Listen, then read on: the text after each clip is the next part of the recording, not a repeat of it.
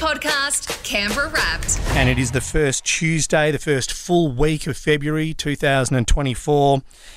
And it's official, 80% of us, 80% of Canberrans and Australians have chucked it in with the New Year's resolutions. Has anyone hung in there? I didn't actually have a New Year resolution this year, but... I feel like that's the right way to do it because I'm already out. Yeah. What was yours, Lewis? I wanted to close all my rings on my Apple Watch. I think I got like 13 days in. 13 solid. I wanted to do not even a fortnight. I tried for 10,000 steps every day. Got to day 16. It's no longer day 16. Right. I remember when I was calling you when you were literally like planning the show on your treadmill. No treadmill now. I need to get back to it. We're obviously doing something wrong. Let's get some professional help. Our next guest is the host of Australia's #1 wellness and personal growth podcast, A Life of Greatness. A new season, by the way, dropping today. Sarah Grynberg, welcome to the show. Thank you for having me. Do we have to wait 11 months to have another go at self-improvement? No, this is about self-improvement every day. So, it's a really interesting thing that we obviously, new year, and we go, okay, we're going to like new year, new me. But it's not the way. Like, honestly, as corny as it sounds, when the sun rises, it's a new day every single day to be whoever you want to be with new resolutions or new habits. And one thing is, if you want to try and make a habit work for you, you've got to do a habit that you actually enjoy. Sarah, when I meet someone like you, people who are in the umbrella that is wellness.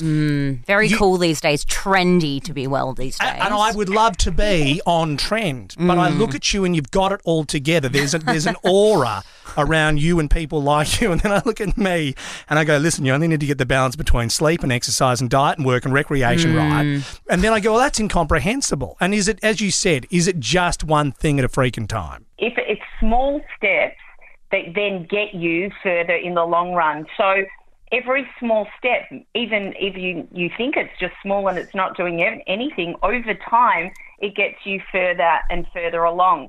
I spoke to James Clear in my new season of A Life of Greatness, who obviously wrote the book Atomic Habits, #1, best-selling book on habits. And he gave the perfect example of if a plane was just to go a little bit off track every single time, just a little bit, it would end up in a completely different destination by the end. So that's the same with habits. Those small steps over time lead to big results. Sarah, what I'm struggling with is really just trying to fit everything in. There is so much information out there when it comes to wellness. And so here's like things that my boyfriend and me are trying to fit in every single day, right? And most of this just in the morning. Okay, so meditation, 10 minutes. Obviously having all of my many supplements, there's about 10 of those. Stretching, like 20-minute stretching routine. Gym, walk, skincare, journaling, then I have to do my makeup and get ready for work, and then there's like reading at night. I feel like there's all these things I want to do. How do I fit it all in? That's too much stuff. That is too much stuff. I would start off by just doing meditation in the morning and some exercise. Okay, so yep, so no stretching. You can stretch for 5 minutes before you start the exercise. You don't need to do half an hour. You do one or the other. So maybe you don't do exercise every day. Yeah. Do exercise 3 times a week. And then on the other days you can stretch. Meditation is an absolute game changer. And I talk about it at length in my podcast. It changed my life forever. I was like everyone else. I started, actually was when I was producing Breakfast Radio, and my mind was going 100 miles an hour. Yes, and can I relate. This is not for me. I am one of those people that can't do meditation. Yes. But that's not true because everyone can do it. You just have to find a meditation that works for you, and that can take time. Guided ones are always nice because they're easier to follow, especially if you're new. And then it's been life-changing because it slows down your brainwaves, which allows you in your eyes open life. The time that you react when something happens is far shorter. You have time to think about it.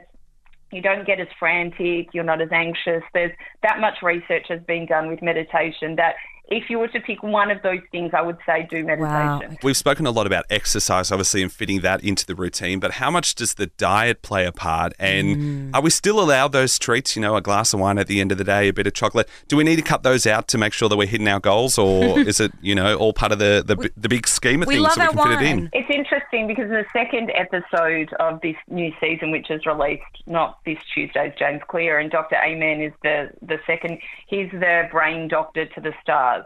And he's a very, very wise man. And what he said is, for brain health, we often don't think about our brains. We just think about our body because we can see it. But our brain is the thing that runs the ship, right? So we need to get our brain health right to be able for everything else to work out well. And he said the number one thing that is the worst for your brain is sugar. He said donuts, worst food you can eat.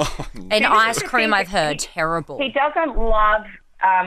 you know, and I drink alcohol, so I'm not, you know, sitting here going like, take it out completely. That is good to know. But, you know, you have to, everyone knows that it's not great for you. And if you're drinking every day, then that's a real problem. Like, why do you feel the need to drink every day? You know, so that goes into like, what are you not dealing with? I feel like for people in high stress work environments, and Sarah, you would understand this more than anyone, you know, as a former EP of some of the biggest shows in the country, you know, when you've had like a massive, massive day, there is that tendency to go home and have a couple of glasses of wine. Like for a period of time, when I was doing Breakfast Radio, I reckon I was drinking almost a bottle a day. And that wasn't me getting drunk, but it was just like needing to just unwind. But I put on 10 kilos and then I have all this chronic pain and stuff like that. And since I've like cut that out, now I have a rule. I only drink twice a week, maximum. My pains got better. My sleep's got better, but it is habitual and it's hard when you're used to it.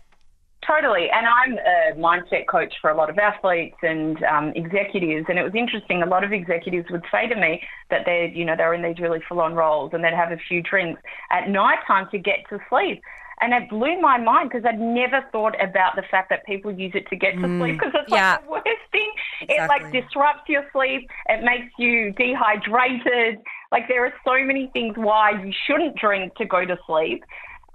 You know, you should do meditation. You should have a long, you know, warm bath. There are so many things about sleeping, and definitely alcohol related to that is not one of them. You know, if you've got real challenges at work, speaking to a psychologist or a psychiatrist and getting their advice would be the number one thing I would say before drinking. Betho, the new podcast is out today. That's correct. A Life of Greatness. You can download the listener app for free. Check it out there, and hopefully have a 2024 year of greatness. I'm going to be listening to it straight away because I need more of you in my life. Okay, Sarah. So lovely to talk to you guys. Thank you. Congratulations. Thank you again. Woo! Thanks, guys. Good on you. Thanks, you. Sarah. Bye, Sarah. Thank you. Bye-bye. Bye.